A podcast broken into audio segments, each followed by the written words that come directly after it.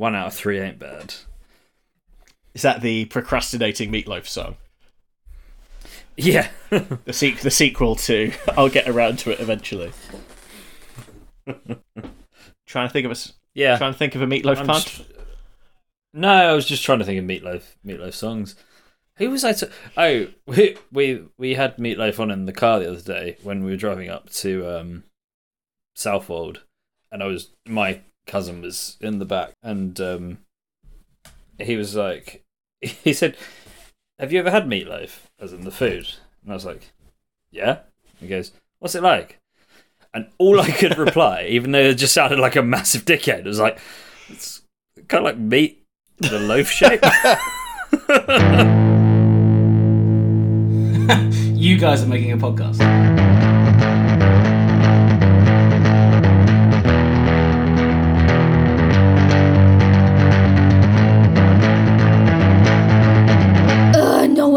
For this. So welcome to the podcast nobody asked for with me, Ian Harris, and me, Graham Jones. and this is the podcast where we argue about our top three list of a topic that nobody asked us to talk about. And this week we are figuring out our top three fictional nations that could win a World Cup. The World Cup is underway, I think based on when this comes out. I, I, think, so. it started four days ago.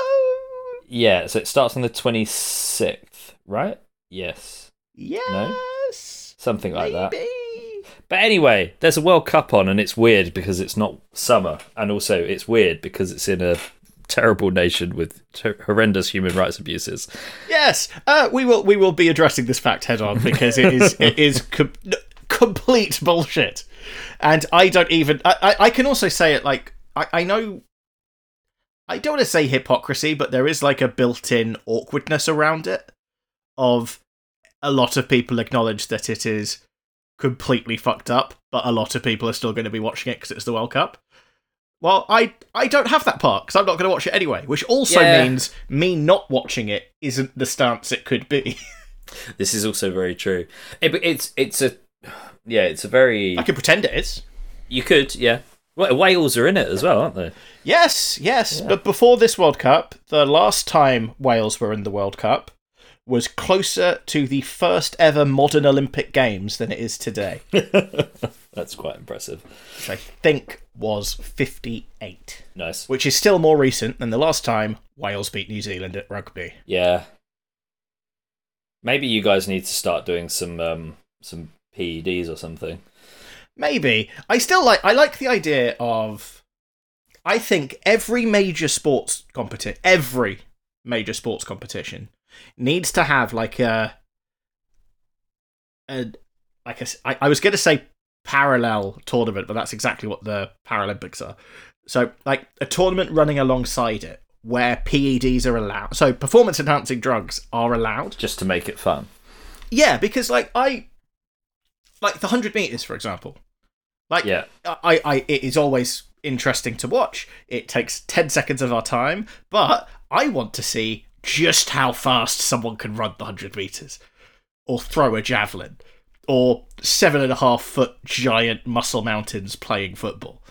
Like, it, and on the other side of that, I also think every, especially with athletics, you need to have like an average competitor in each one just to see just how good everyone actually is. Yeah, it's a uh, just yeah, Mr. Average. Yeah, because watching like the person who comes like tenth in the, like the hundred meters final, which might not even be pe- as many people in the race, so might be eight, but whoever comes last is still in the top ten fastest people on the planet.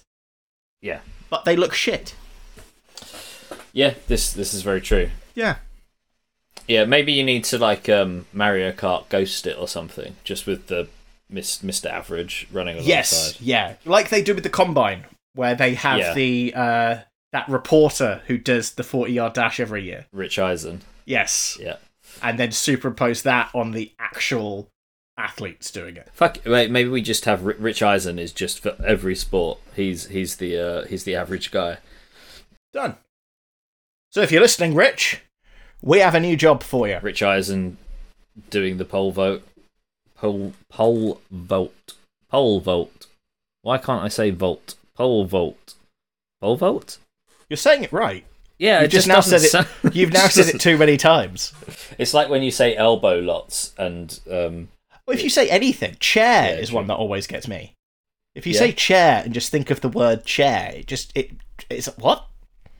That's a weird thing to say. But yeah, football. Football's a thing. football. It's a sport. Yeah, it is. So go Um, team. Yeah, it's also. Uh, you, do you know where the last World Cup was held? No. I know that only my foot my World Cup knowledge uh, is generally based entirely on FIFA 98, which I think was called Road to the World Cup. Road to the World Cup. Do you know where that was held? That was France. That was France. And, And the- France won. Uh, yes, I believe they did.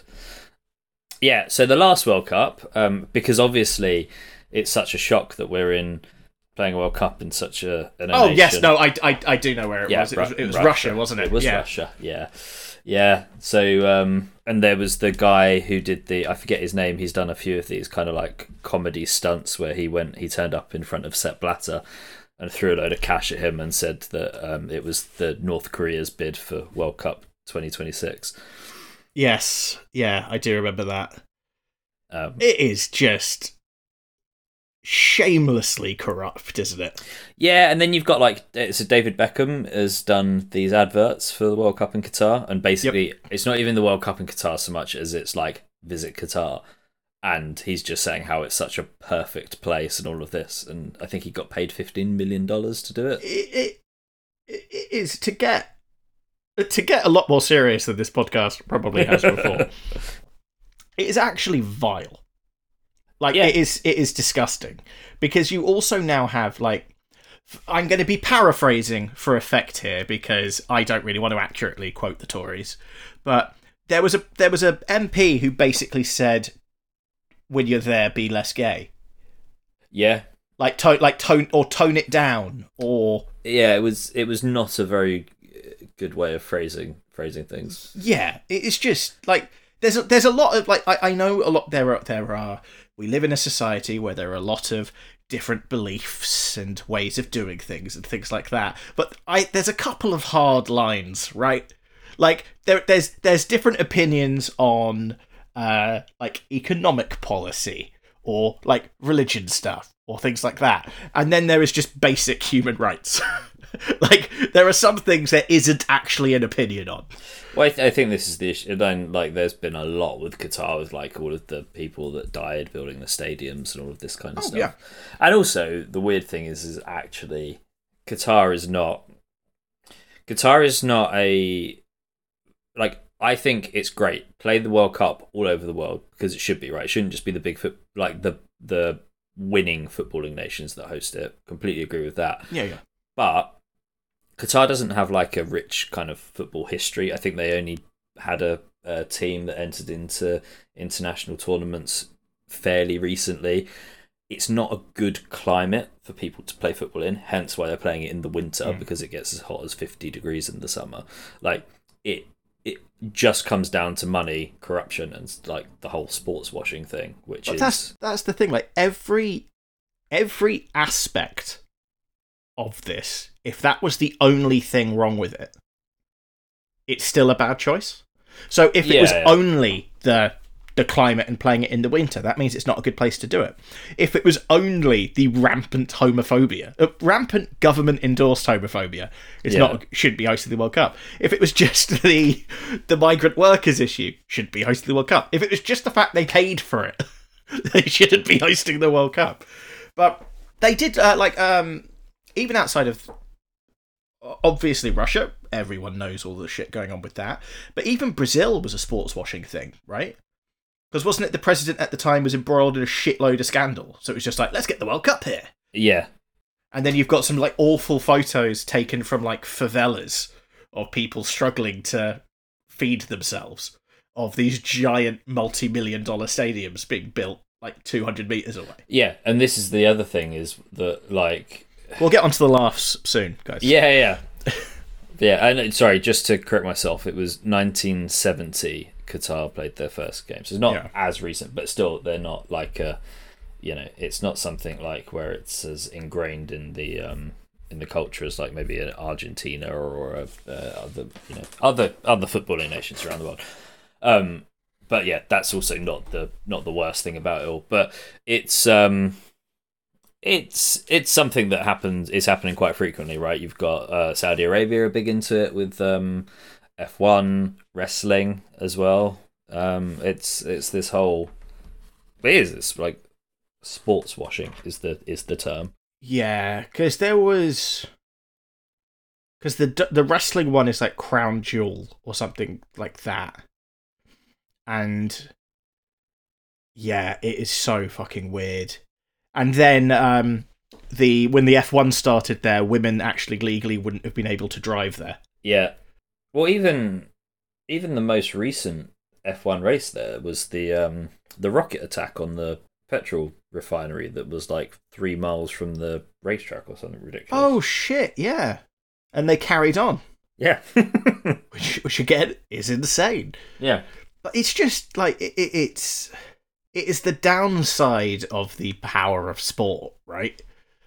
It, it's yeah, it does allow people to completely skirt over it and it also means that you now have a lot of like hypocritical shit happening of like the whole brewdog thing of brewdog both taking a stance against qatar while also signing an agreement to sell beer at qatar hotels yeah. Though they are, they've like doubled down on it and saying all of the revenues going to charity, right? But it feels like that happened because they got found out rather than that was the e- intention. e- exactly. That there should you shouldn't have to caveat charity and political stances like it's yeah it is just fucking insane. There's a great um uh i was about to say day to day but it's not. It's last week tonight the john oliver one. Oh yeah, um he covered fifa in the world cup literally i think three odd years ago Mm. um, and talks about Qatar and things like that. And yeah, it kind of hits the nail on the head. Um, it's royally fucked up. Yeah, um, I, I I agree. Also, for some reason, I can't get my out of my head from you just saying Qatar just then. My brain has said, "Oh, guitar. That sounds like guitar. Oh, you could have a game called Guitar Hero." And then I I wasn't sure what you would do in it. But yeah, anyway, obviously, um, you know, you haven't you haven't accidentally tuned into the rest is politics. Um, yeah, yeah, e- exactly. So to to, to make things uh, lighter, I have a list of fictional places that I think could host a World Cup, Okay. and, and I want to get your thoughts on this. Yep. Um, okay, so number one on my list Hmm. is Empire-controlled Coruscant. Okay. Yep. Why why Empire controlled? Um, because uh, I, I'm assuming it would be royally corrupt, and they're an evil organization that run uh, everything. Ah, nice. Yeah. So uh, not too dissimilar to what what's going on now then. Yeah, yeah, exactly, exactly. Um, also on my list, Corto Maltese from the Suicide Squad, Nice. the uh, the America-hating dictator-led island that unleashes a giant starfish. Would the starfish be the obvious like cartoony? Um, Oh, yeah, yeah, Cup? of course, yeah. I've also got the, and this one, this one is going to be a lot harder to brand because I think the World Cup could also possibly be hosted in the unnamed country from the Top Gun movies. So definitely not Russia, 2026. yeah, Uh, the island from Lord of the Flies yeah. and the Republic of Gilead from The Handmaid's Tale.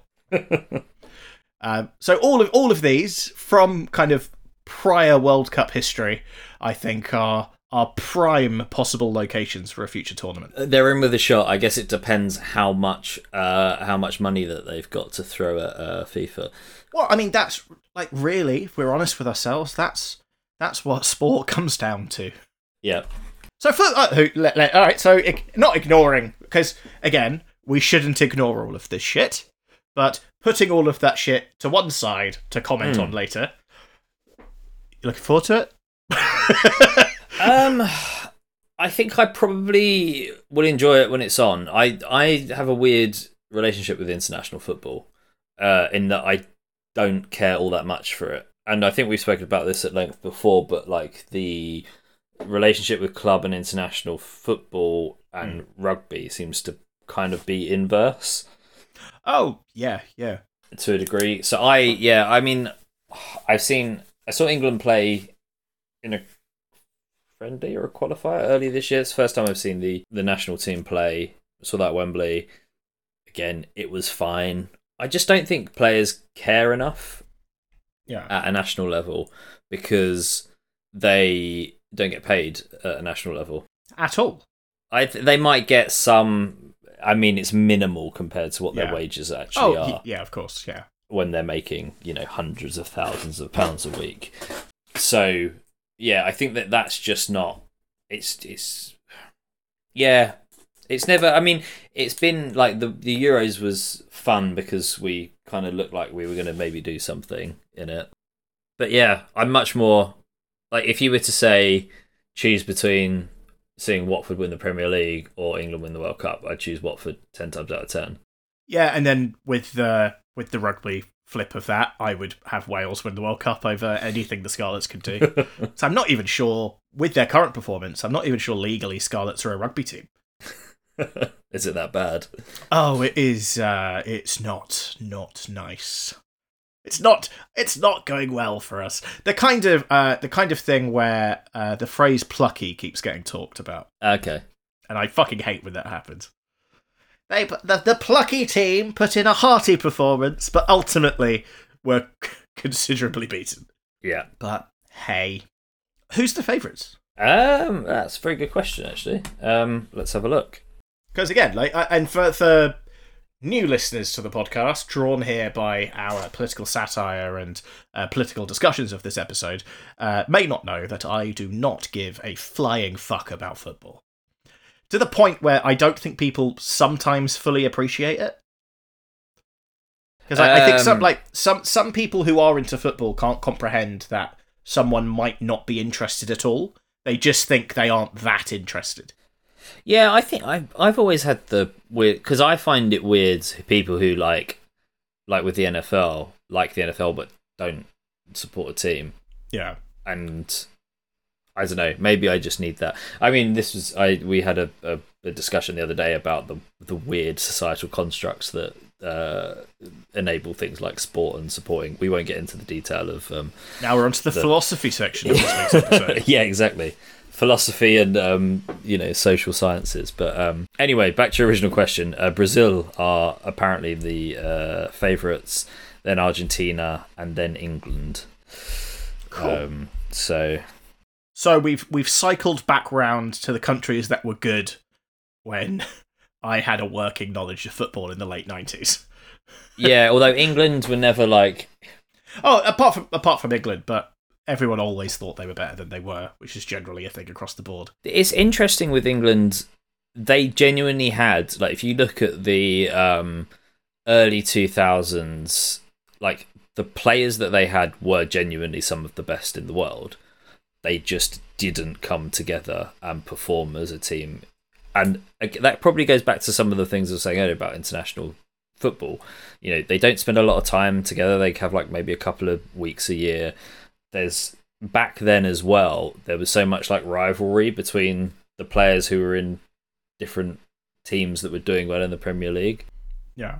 When I think they've kind of got rid of that a bit, um, which has helped and why England are doing better. But yeah, I mean that that team of like they, it it always felt like a massive missed opportunity for you know you got Beckham, Scholes, Gerrard, Lampard. Like it was a hell of a hell of a team, and you would think now actually outside of like Harry Kane, we probably didn't have a goal scorer as good as Harry Kane back then. But like, is the team now really? If you put them up like side by side, if you could do like a generational England uh, match, you would think that the team from the early two thousands would win probably Yeah. nine times out of ten. Yeah, it's always an it's it's always an interesting thing, kind of like the importance of like coaching and stuff like that. I was talking to someone about coaching the other day, actually. Of, um, I can't remember. I'm, I'm assuming it was the socially distant sports bar because that's generally where I get all of my sporting information from now. We're talking about how some of the best coaches are people who have played the sport at like quite a high level, but not necessarily excelled at it. hmm because then you, they have they've had to try a lot harder than people who might be like just naturally gifted kind of thing. Yeah. um, which means generally their working knowledge is better of it. They also have the experience of it. And they've also had to kind of like learn stuff. Because i remember hearing something so i think it was when did hoddle coach england? Yeah. see this is the random shit that i know because apparently he was trying to he was talking through like free kicks or something um i think it was him and he couldn't understand why somebody couldn't do something because to him it was easy yeah. which then it's sometimes i think difficult to go from well you just do it to actually teaching somebody and yeah. talking s- someone the through doing things. The steps involved. because it's it's definitely a thing in rugby. It seems to be a thing in um, American football to an extent. Yeah. 'Cause- yeah, it's it's just I just I find it very interesting. Um, because obviously Southgate was he was I know he was national team for a while, but he was never renowned as being like the best or anything like that, right? Well, if anything, see, he was the guy that missed the penalty at Euro '96. So he was he was always a bit of a pariah from the Yeah. national team because we should have gone on further. He missed the penalty, like similar to Stuart Pearce in the the previous tournament. So he, um, yeah, he. I guess he probably fits that mold quite well. I don't even think he necessarily had any major honors um, as a Yeah. club player. Poss- I may be wrong there, but um, I mean, because you'd always, yeah, I, I would much rather take.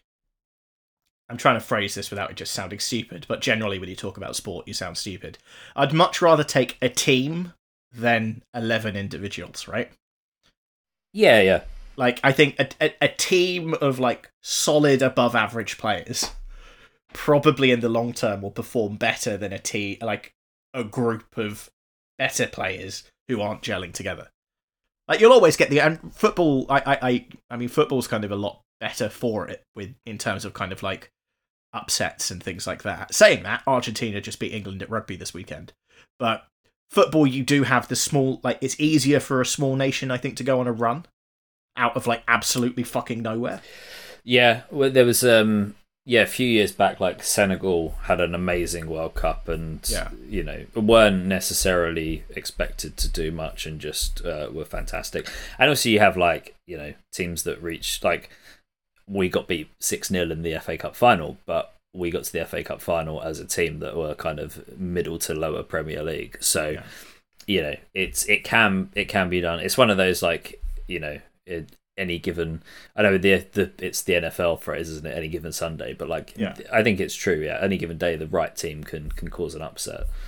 Yeah, definitely. And I think obviously kind of the margins in football are a lot lower as well, I think. So it's a lot Yeah. easier for those upsets to like you get upsets in every sport, but I think when it's like that and boxing is obviously kind of I think another one where massive upsets can happen because it just takes one fucking good punch and anyone Yeah. can kind of hit the floor.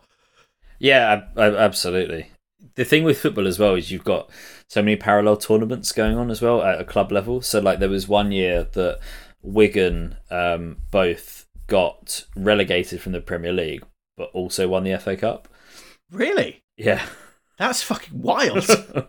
I know there was a tour this is now just Ian's random football facts. yeah. Um, Hungary arguably has has had one of the I think it was Hungary had one of the best football teams ever at a national level.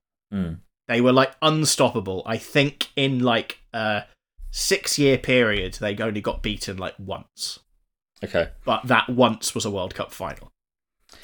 Yeah, that's when you don't want to. It's the Yeah. opposite of uh, fantasy football, where you Like- only need to win one game to avoid uh, to avoid the forfeit. Yeah. It's but it's just yeah. I, I just find I, I like I like football stats more than I like football. Like so some of the the like I mean I watched all of the fucking Welcome to Wrexham thing. I'm a sucker for a documentary, but the actual sport I I don't. It's not it's not for me, and I'll leave it at that. Yeah, you don't appreciate skill and finesse, do you? No. No. I mean, look at look at me. um, Gareth Southgate did win a League Cup, at Middlesbrough. Okay. So that's but that's like the Mickey Mouse Trophy. So Yeah. Um, okay. On on that note, then, on that note, uh, it's your movie recommendation. Nobody asked for this week. it is. It is indeed.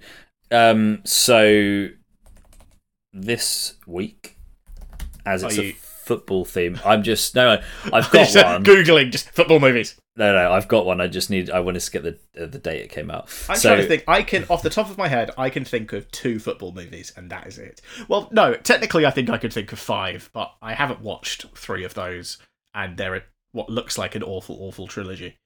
what the goal, goal two, and yeah. goal three, Goal with a vengeance. Which is like a weird. Is it like a fake Real Madrid player or something? Something like that, yeah. And it Um, made a fuck ton of money. Which is bizarre. But anyway, Oh, no, that's a lie. I can think of three football movies because FIFA self funded a story of FIFA movie. yeah, which really weirdly had Tim Roth in it, right? Y- yeah. Um, and it like one of the worst films ever made. One of the worst performing as well, right? Yeah. Wait, because it was essentially FIFA propaganda.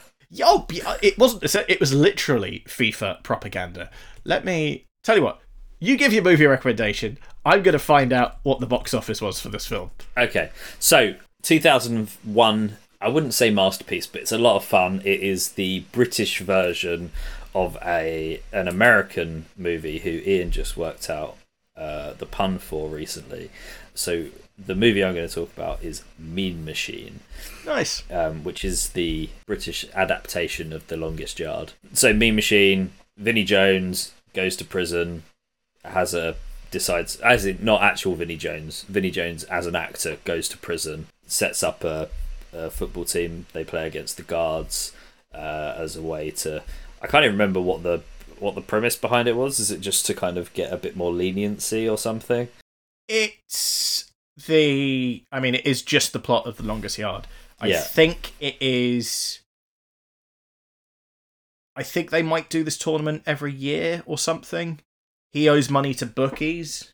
Yeah, Um, yeah, something like that. For some reason, he's told to captain the team. Yeah, because he he was uh, he was an ex professional footballer. Um, but yeah, Jason Statham is the it's the first time I think Uh, yeah. I saw Jason Statham in anything. Unless did the Transporter come out before this? Yeah, the Kit Kat advert did. I'm not sure I saw the Kit Kat advert. Oh, you must have. He did the salmon one. But remember, you are not a salmon. I don't know that I've Don't remember that? It's, it's him No. sitting in a calf talking about how difficult the life of a salmon is. Oh, okay, I've, I've, Uh, I've it swims upstream and then it dies. I have a vague recollection.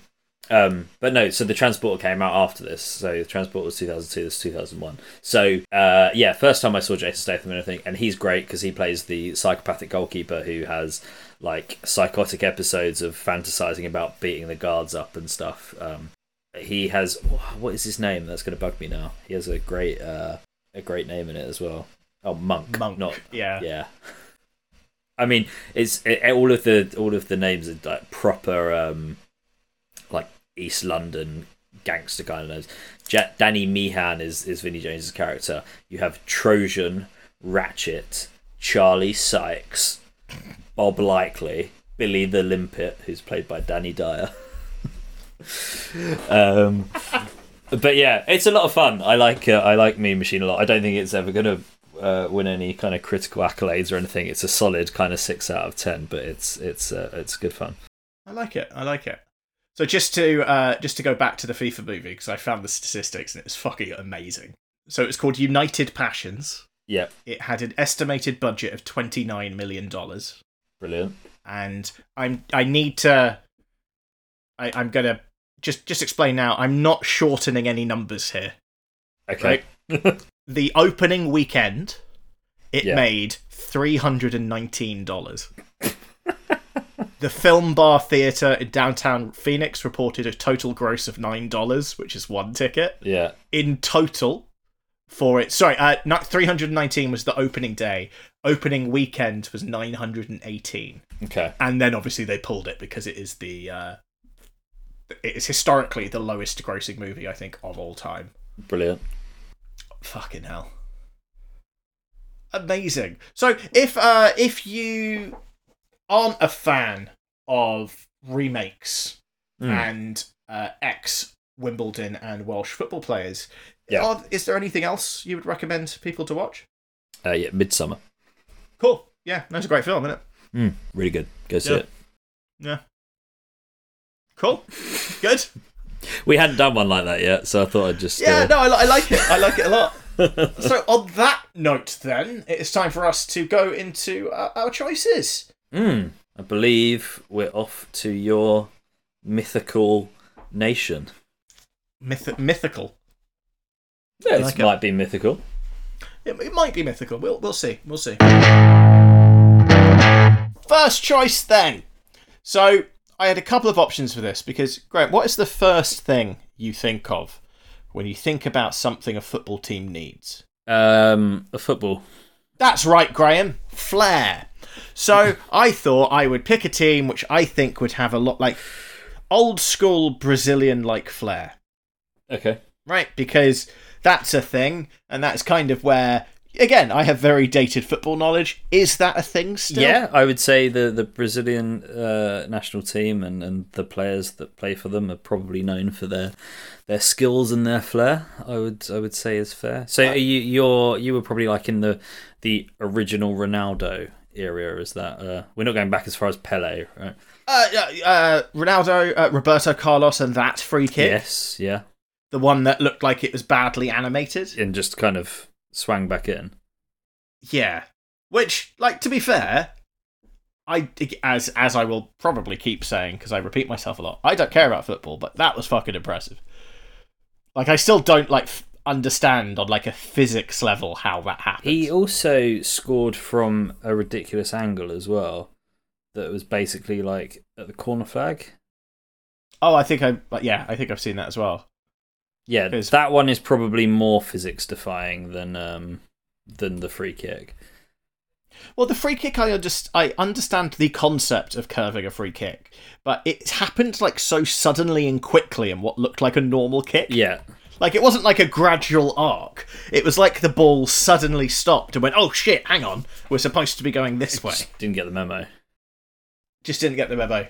Uh, so I wanted a team which I think could bring that kind of stuff to the field. I was originally going to go for um anim- well, not an animated, but um, a movie that features animation and football, and go for the glorious kingdom of uh, the island of Naboombu from Bedknobs and. Broomsticks.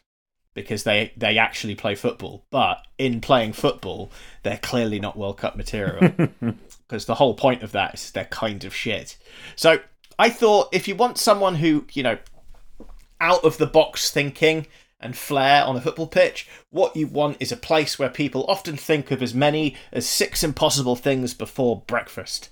So my first football team is going to be the football team of Wonderland from Alice in Wonderland. I had a lot of choices here because there are like a lot more versions of Alice in Wonderland than I thought. Yeah, Uh, around 35 if you're just counting the films. blimey. But those films are sometimes like live action versions of pantomimes and things like that. But the first one was from 1903, Okay. which is mental. Uh, 1951 is the Disney cartoon that everyone's familiar Yeah. with. And then you had 2010 was like the live action. It was the first live action one they did. That kind of kick started the let's do live action versions of all of these Disney Mhm. films phase. Uh, there's also like multiple TV shows. There's uh, a Once Upon a Time spin off called Once Upon a Time in Wonderland, which is just Once Upon a Time in Wonderland. That was a series that went downhill really quickly. Really quickly. Because season season one of Once Upon a Time was really clever. Because every you had like the like I don't want to say well, generic fairy tale young adult like CW plot kind of going Yeah. through it. But then you also had the whole thing of not knowing who characters were. Yeah. So trying to figure that out. And that was really cool. And then once they'd revealed everyone about one and a half seasons in, it was like, oh, that that turns out that's the only reason I'm watching. Yeah, it, it they also it became a stretch with some of the characters that they brought into it as well. I feel they weren't really in the realm of kind of you know they started bringing like a lot of Disney characters and stuff, and yeah, Yeah, it bec it sounds uh, it became cynical would be the word, I guess. yeah, Like, but I did like the reveal that like one of the people was uh Frankenstein. Yeah. And there was a great like black and white episode of his like life in the the story realm. yeah. There it was. I think the whole the the Robert Carlyle bit went on a bit as well. Yeah, it was. A, I, I did. I did enjoy it, and then it just became one of those things where I actively did not care about it anymore. Like, you miss a couple of episodes, and you realise that you're completely fine with that. Yeah, It was one of those many shows that I stopped watching once I stopped living. yeah. alone. Didn't it also was wasn't it back when like the series was still really long as well? Yeah, every single series was twenty two episodes. They soft rebooted it at one point as well because they just wouldn't let it die. Oh, really? Like I think the last, I think the last series barely featured anyone, and I think the kid who was the main character, who was comically like six foot tall and I think still trying to play fourteen. Um, they recast him as an adult who I'm fairly sure was shorter than him. He was really annoying as well. I think was part of the problem. Yeah, I, I don't think they kind of. It was a good i it was a good idea, but once the f- you have it a lot, I think, with shows like like concept shows like that, where once the you've ran the initial plan out, everything else feels weird. Like Prison Break. Like, Prison Break, yeah. Su- Supernatural, they pl- they you can tell the spot where they'd ran out of what they were trying to do. Which is also why I think a lot of the shows that are heralded as like the best ever are ones that had very limited things. Like Breaking Bad clearly knew what it was doing and stuck to it and then ended. Yeah, same with The Wire. Even even The Wire though, like it it it, it was a bit of it was a dip of quality in season 5. Was it 5 seasons? Yeah, the um, Yeah. the journalist, the journalist one, yeah. yeah. It was a dip of quality in that and then I think they just kind of went, "Right, and we're done. We're ending it there." Although I still I still enjoyed that that season. Oh, but but a low a low quality series of The Wire is still better than ninety percent of TV. Yeah, true. It's just not the best series ever made. Yeah, anymore. it was weird with The Wire. I, I find it strange to The Wire that everyone has, takes such umbrage with um, season two because I I quite enjoy season two. yeah. That that actively surprised me then because I always thought season two was supposed to be the best. Oh really? But also, I think I get the best mixed up with the Tom Waits soundtrack because that's the Tom the the, the original version of the song is the theme tune for that. But also, I'm a sucker for all that meta shit, like the fact that each theme tune is a cover of the same song that kind of fits with the vibe of Yeah. the series. But anyway, obviously, after talking about Alice in Wonderland, we were going to get onto The Wire. I, I think Wonderland I think Wonderland as a team has a lot of things to kind of draw from. Uh, obviously, you have the the Jub Jub Bird, the Bandersnatch, the March Hare, the White Rabbit, Absolem, the Cheshire Cat. There's cards, there's queens, there's princes, there's pages. There's flowers with faces. There's Alice if she wants to give it a go. Yeah. Who knows? There's going to be a bo- there's going to be a bottle of something that turns her into a uh, athlete, right? That's how Wonderland works. But it's so kind of like stupid, crazy, over the top. I think that's kind of the vibe you sometimes get from a successful football team. You wouldn't know what they're going to do. There's going to be a lot of those crazy football moves, like step That, overs, that is that is a crazy football move. Yeah. right? Crazy football move. The one where like you do like the oh ah and your legs go like it's, oh what's going to happen with it, and then you kick it with your heel. I don't know. Clearly. I'm assu- I'm assuming all of these names are going to be named after people, so I'll just if I say it confidently enough, it'll sound real. So like oh, and then obviously they'll do the um uh, the Smith maneuver. you know the Smith maneuver, the I, Davies I flex. think when you call it a maneuver, I think that kind of takes me out of it. The Smith maneuver more sounds Okay. like um, Set a seventies band. That sounds like a guy with a Yeah. synthesizer. Okay. What about the Davies flex? That sounds like one. eh, I, I, more more so. Or or it could be a bodybuilder Yeah. move. Yeah. The Jones Helix? Uh, possibly. The Round the World. Is that one? That sounds like it should be one, or is that yo-yo? That is yo-yo. Um, I think, I think you'd probably call that where you kind of spin your foot above the ball and then catch it again. But I also don't know that a lot of that goes on during football matches and is more kind of the realm of the uh, kind of trick. I don't know you would call them a trick shot, but the the guys that kind of spend their time doing fancy tricks rather than actually playing football. So I, I, I just I just pulled up a FIFA skill moves Okay. list, and these are a lot less uh, intense than I thought. Uh, uh, uh, a simple rainbow. They could do a simple rainbow. I could see a card do one of those. The Bandersnatch could stop and turn right brackets while running, close brackets. Yeah, one of the flowers, you know, four touch turn. A skilled bridge. Okay, oh now we now now we're getting interesting. The five star skill moves. Can I introduce you to the advanced rainbow? the the triple elastico? I don't know I'm what the fuck that entirely sure either. Would that be kicking the ball and then it returning back to you like it's on a fucking elastic band? Oh no, that's a um, that's a seventies boomerang. Ah, so not a sombrero flick. A hocus pocus. By focus. not by focus. Flick over, tornado spin, Ra- Raban- Rabona flake. Fake. A a Rabona flake is a dessert. A Rabona fake, I'm assuming, is a fake Rabona, which was something that you asked me on the last football themed episode we did. Oh, a Rabona, yeah. Yeah. And a first time spin. But yeah, I, th- I think like you wouldn't you wouldn't know what the fuck they're going to do with the ball, and that is a difficult team to defend This against. is true. It feels like the kind of team who would it would they would win by scoring a fuck ton of goals rather than locking a team down and just scoring. So they one. have to. They're going to concede four or five a game, but they're going to score six or seven. Yeah, exactly, exactly. Th- th- There'll probably be a couple of yellow cards for just uh, Tom I think the cards are red, aren't they? Because Hey, see what you did there? There'll be a bit of football banter on it. Show me the cards, like people holding up wrestling style placards. Who, be great. um, so I'm going to give you three as one land characters. You tell me which position they're playing. Okay.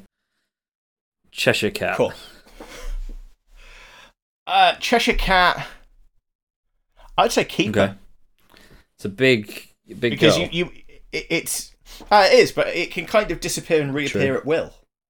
Who's Will? hey, so I think like you know you wouldn't know if you can't if the keeper is invisible, you wouldn't know where Uh, to shoot. Yeah, true. adds an extra layer of Wonderland defense, but that is the Wonderland way. Um, the Red Queen, Queen of Hearts. Uh, Red Queen, um, probably looking at captain because obviously the ego Yeah. needs it. Um, I, I, I, I would say uh, def- she, she would be a def- defender, centre back. That Is that is a defender. defender? Yeah, I was thinking maybe manager, management material. Oh, maybe. I mean, I, I, I, I did. Re- I forgot we could have front office things of uh, football. So yeah, no, she. You, you are right. She would be a manager because she would be. The reason I said defender was I could see her trying to kind of like marshal the defense, just Yeah. boss people around. But we'll go And then manager then. the, Yeah, yeah. uh, She'll Is it the White Rabbit or the March Hare? I forget what it's called in. Both. Uh, okay. They're both. They are. They are okay. different characters. Both of them then. Uh, the white rabbit would uh, Yeah. be on the wing because fa- like speed, speed Yeah. for the wing, right? You want speed for the wing. And the March Hare, I can't remember a lot about the character, so I'm going to say Okay. midfield. And then Mad Hatter up top. yeah, because what the fuck's like? He's mad, mate. He's fucking mad. He's basically Vinnie Jones Yeah. with a top hat. So that he's the one I could see getting He's a bit unhinged, isn't he? I think he's got some stuff in his past. Yeah, there's shit going you down. you wouldn't hold daily unbirthdays if you were psychologically well. I mean, there's a lot of Wonderland which I think is based on the fact that people aren't psychologically well. But yeah, sometimes you need that weird edge in sport, and I just think yeah, it brings it brings something else to the field, and sometimes that's what you need to succeed. So my first choice. So I was also thinking about what do um, what do teams need to sort of give them the edge and Bono, nice. Um, if Nice. you um, yeah, yes, my fictional country is Ireland. No, um, the um, if you look at the um, you look at the World Cup, you're looking at the top players in the world, and look, whilst there is clearly some teams that are, are superior, you're still looking at the best of the best globally. So teams need to figure out where they can get an edge, and I was thinking one of the things that could help them here is like superior technology. Okay. So that could be superior technology in the form of sort of the equipment they use or, you know, training regimes, fitness, etc. So my first choice is going to be delving into the MCU and we're going to be heading to the land of Wakanda. Nice. This was Wakanda was the when you raised this question was the one I was annoyed you picked. I'm actually annoyed at a lot of the ones you picked, to be honest, because this one I was going to pick and another one took something else I was going to pick off the table. Sorry. That's all right. so Wakanda. Uh, yeah, so Wakanda. So I haven't actually seen the new film yet. It came out at the time of recording last week, I think. Last, Last Friday, Friday. maybe. We, were- I mean, we were at the premiere for Wakanda Forever in the sense We were. that we were there when the premiere was happening and we walked past Oh, it. That fucking that was security guard. brilliant. Actually, going back to the point about what I said earlier with the whole meatloaf thing, Ian and I were going to see Garth Marenghi do his book signing at the Prince Charles Yes. So we were going to we were going to a Q and A and a book signing of a fictional yeah, author which was because that's the kind of shit we do. which was brilliant. And at the same time, it happened to be a big glitzy uh, film premiere going on because the Prince Charles is right next to Leicester Square. We couldn't see from the angle that we were coming from what the uh, premiere was, so Ian asked the security guards that was standing right next to the hoardings, again where you couldn't see beyond. Ian said, "Oh, do you know what's uh, what's going on, or what what what is?" Well, I can't remember how you actually phrased it. Was it what's going on, or who what? It was what's it what's it for? What's it for? Yeah, which obviously Which is a very reasonable. That's not like a hidden fucking question. it is. It's a way of phrasing it. And the security guards turns it in and said, "It's a film premiere." Uh, to be fair, I think I stared blankly at him, and then he went Black Black Panther. I think it's Black Panther. but yeah, so I have uh, that's a very long uh, anecdote about how I haven't yet seen Wakanda Forever.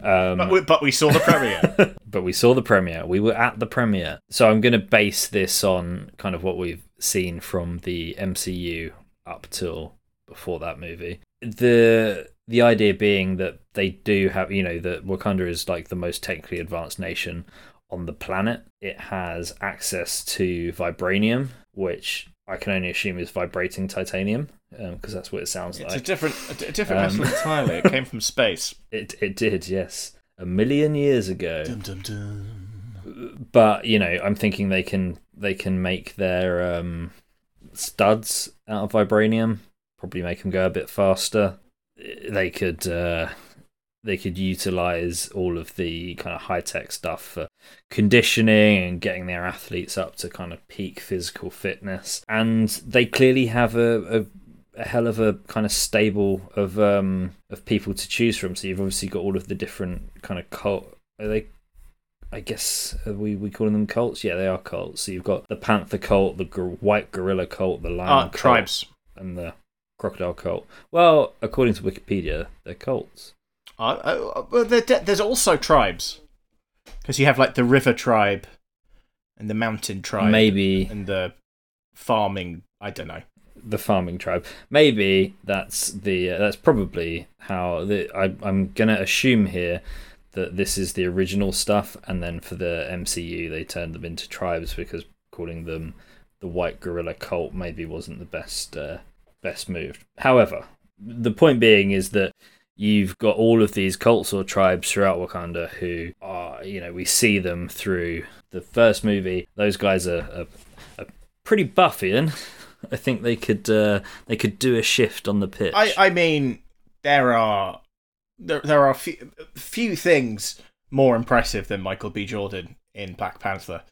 Like credit credit where it's due to the man. yeah, I, I absolutely would uh, would have to agree with you there. There is a border tribe, the yeah, the golden tribe, the merchant tribe, the mining tribe, the river tribe, and then the Jabari. okay. Because, like you said, that is a lot. that is that sounds a lot better than the crocodile cult, the white gorilla cult. So yeah, so in, in the movie, it is uh, it's that's what we've got.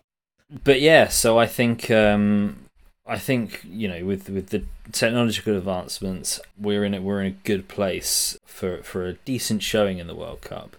Um, we also might not be too far away from um, this being an actual nation. So, were you aware that? Let me just find the exact date. That in uh, December of 2019, um, it turned out that the U.S. Department of Agriculture's website listed Wakanda as a free trade partner. Okay, I was not. I was not aware of with this. a list of traded goods which included ducks, donkeys, and dairy cows. Um, it turns out that they were uh, the USDA claimed that it had been added by uh, staff during an IT test. And they removed it as soon as the public became aware of it. But you know, I'm sure there's a conspiracy theorist or five out there that think that The um, diplomatic damage had already been done at that point. it had. Yeah, It's.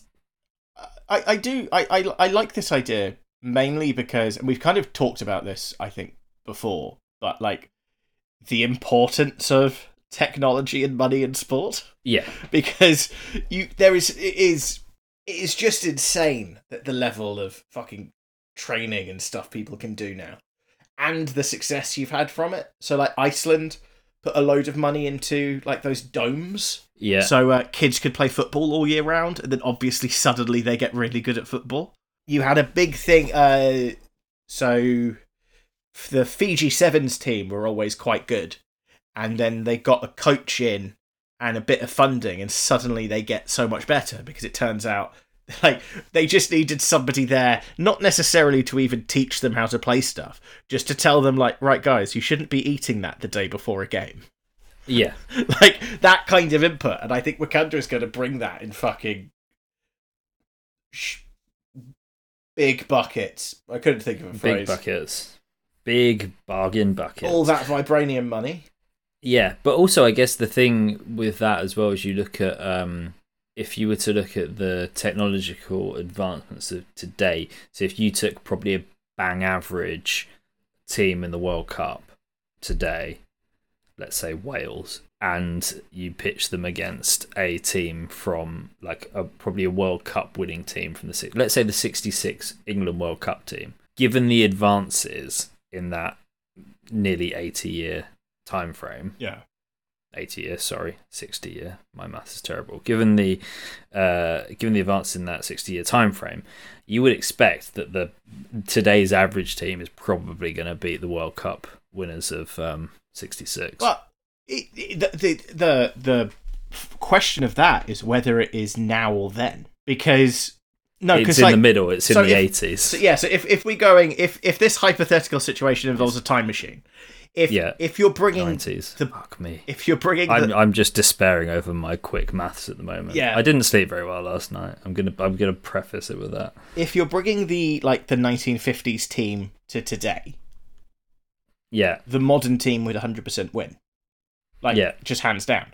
If you bring the modern team back then and they have to use the equipment of them, then that's where Yeah. it gets interesting because, like, the massive fuck off, like, leather football they used to use. yeah, this like, is true. The, the football boots would have been completely different. Like, th- there is so much, like, you wouldn't be able to kick the ball the same, I'm assuming. Like, really? No, I think okay. So I think the way that you the way that you make this quote unquote fair is that you set it at the midpoint in history. So that would be like a Italia ninety or something, Okay. Interesting. USA Interesting. nineteen ninety four. But it, it's stuff again. Stuff like that always fascinates me. Like the, the difference between the the example I've I've used before on here is the whole Jesse Owens thing. So Yeah. when Jesse Owens got his medal in the Olympics, he had to dig his own starting block Yeah, because that's what you did then. Like, and it was just running on basically dirt. Like it's not, and now you've got a surface which is kind of like springy and borderline robotic starting blocks and stuff like that. It's fucking insane. yeah, I, I don't I don't it, it's also then why it's so difficult talking about um who the best athlete in a certain sport is because it is impossible to compare them because the sport itself and the equipment around it has constantly it's changed evolved so much. yeah, and then that's before you look into the science behind it as well of like the science of training and things like that like people people recovery is another big Yeah. thing. yeah The other really interesting one is British cycling. So there's the this guy called Dave Brailsford who was basically had the idea of um, marginal gains, yeah which is you take every element associated with, in this case, cycling. If you can improve every element by just one percent, if you bring all of that together, you have a Mm. massive gain because you've improved every small Yeah. area, and you can see the results. Like British cycling was trash. They kind of invested money. They invested. They went down this kind of route, and they're one of the powerhouses of, of cycling in the in the world. And you know, you look at the Olympics and things like that. But it, so, it was down. It was also down to things no one else was thinking about, right? Like even like how you mount your bike and how things are set up and stuff, right? It was Yeah. every single thing you could kind of quantify. Exactly that. So that's why you take the whole thing apart, Yeah. improve every tiny bit by one percent, and then yeah, you have a you have a significant increase. So I think again with like the resources and the money and the technology, you would assume that um, the Wakandans would be able to do something very similar and to a you know a greater degree, given that they have basically uh, infinite money. Yeah, and then the only question left there is whether FIFA will put the heart-shaped herb as a performance-enhancing drug. Uh, yeah, this is true. Because if they don't, it's Wakanda all the fucking way. Really, it'll be nice to see how quickly they like. Clamp down on it. Or, or, or how quickly they go that well we could like I know we only said there's ever one at a time but we could just give it to these 11 dudes and send them off to the World Cup could we Yeah. like just this once just this once we'll see what the ancestral plane says about it and then we'll we'll go from there Yeah. So what what other things do you think is important for a football team to have Um, the Vuvuzela. That's right, Graham. Strength.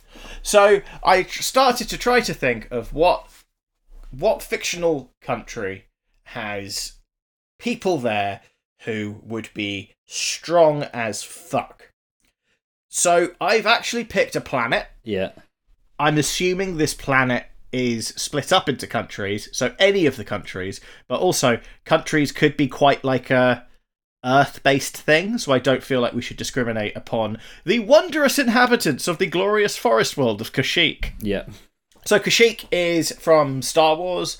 It I'm not sure it's actually ever mentioned in the original series, but First, you do vi- I remember was Knights of the Old Republic was the first time I came across it.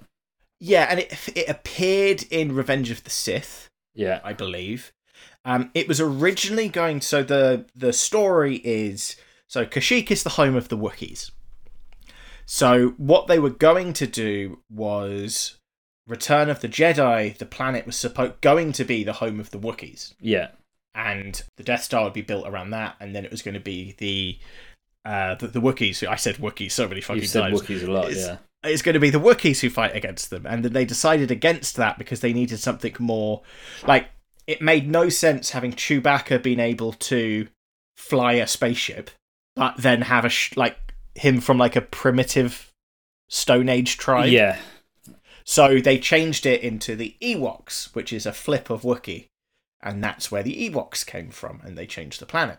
But Kashyyyk, yeah, it's the home of the Wookiees. This is going to be a fucking Wookiee football team, which I've already put through Midjourney, and the results are amazing. so Wookiees stand anything between seven foot three and eight foot three. Yeah. Some random dude on a weightlifting forum I found, based on information he could glean from gorillas, thinks a Wookiee should be able to bench press a thousand pounds. Okay. Based on the so someone has made someone has taken the fifth edition Dungeons and Dragons rules and written a Star Wars version, so people can play like D and D as Star Wars characters. Yeah. According to those rules, uh, the Wookiees have the same speed as humans, so I don't think they're going to be much quicker. They're just going to be a lot bigger and a lot stronger. Okay. An adult Wookiee is between 18 and 300 years old. Okay. So if you get a proper, like, so I don't know what the football equivalent would be of Alun Wyn Jones, but Alun Wyn Jones, obviously Welsh rugby player, who's now I think going to be into his fourth World Cup. Hmm. Probably like I mean, how old's Gareth Bale now? I mean, he's not been to many World Cups because he's well, he's he's going to be to one. but he is he was ni- 1989, so he's 33, and he's not. Ronaldo is probably your Cristiano Ronaldo is probably the closest. So, Ra- Rafael Marquez Yeah. has been to five. So five seems to be the limit. Okay. Uh, Lothar Matthäus, uh, 82 to 98. Rafael Marquez, 2002 to 2018. Antonio Carbajal was a Mexican goalkeeper and he appeared in five from 1950. Um, Wookiees, uh, if you had a particularly good player, he could possibly feature in 75 World Cups. The only thing I guess that you would have to consider there is what is the kind of maturation period and decline of a Wookiee. oh, well, there's, there's nothing sadder than the decline of a Wookiee. decline of a Wookiee. Uh, it's like a blues song. Uh, It's either a blues song or like a self help book yeah. or uh, Chewbacca's tell all memoir. but speaking of Chewbacca, so when we got introduced to Chewbacca, uh, Han Solo pointed out that a Wookiee can, is known to pull people's arms out of their sockets when they lose. So this is going to need to be a successful football team. yeah, so this was going to be my point because also isn't there? Doesn't he throw a bit of a strop when he loses at uh, holochess as well? So that's that's that's exactly why they said to let him win. You should Right. let the Wookiee win. okay, yeah. Yeah, so I that that's my major concern here is that they're going to get a lot of red cards because even if it's not an out an out and out loss, you know, if if a if a foul's given against them or if they you know concede a goal, um, are we gonna are we gonna see some arm ripping and and eye gouging? Yeah, so again, th- th- there there is the risk of it, but I feel like this team could be so kind of like dominant. It might not be something we have to to face a lot. Yeah, But they just bring a Wookiees bring a lot to the table. You know, they're again like they're fucking seven seven to eight feet tall. Hmm. They are the str- strong. I think they're the strongest like humanoid creatures we meet in the Star Wars universe. The Book of Boba Fett has a even stronger one than Chewbacca as well. Some like hench uh, bounty hunter dude. Hencher, did you say? hench, Oh. not a name, just hench, as in some ri- hench sounded like a better term than ripped when it came to a Wookiee. Would Would you say that um, a Wampa is is? Do you think Wampas are like the ice cousins of Wookiees? Maybe I would put I they're- I have uh, are Wampas humanoid? I mean, how do you how do you classify humanoid? They're mammals. yeah, but would you? They're uh, bipedal. they're bipedal. Would you say a gorilla's humanoid? Uh, no. so I, I would put a Wampa more in that kind of Primate. You'd, Primate, you'd suggest that a Wampa is a primate, but A, a, Wam- a Wampa is, is isn't a sentient creature. it's well, it's semi-sentient according it- to Wikipedia. It's a space animal. A Wookiee is a dude. A Wookiee is a dude. Do you think you'd have to a shave dude. a That's- Wook- that's uh, the- Would you ever shave a that's the- I mean, not personally. I am gonna Google that at some point. Fuck it, let's Google it now. Let's see what happens. Shaved Wookie. This is where we're going to talk about that shaved chimp again, Yeah. isn't it? Oh, that I mean, that's interesting. Oh, I don't like that. Have you Googled it as well? yeah. Yeah. That looks. That is a hundred percent a testicle. There is there is an app there is a website called shavenwookie.com. Many generations ago, it was a tradition for a Wookiee to shave as part of the rites of passage into adulthood. To be shaven was to show that one had strength and courage to face the elements. I mean, there's some incredible stuff here. To be fair. Uh, yeah. Uh, to in answer to your question, I have no plans to shave a Wookiee. Will Wookiee? Do you think? I wonder what the um. How are Wookiees? How are Wookiees? Who's going to custom make Wookiee football boots? Adidas. I can I can't think of a, a Star Wars pun based on uh, football boots. Under Armour. Under Armour sounds like it could be a Star Wars make.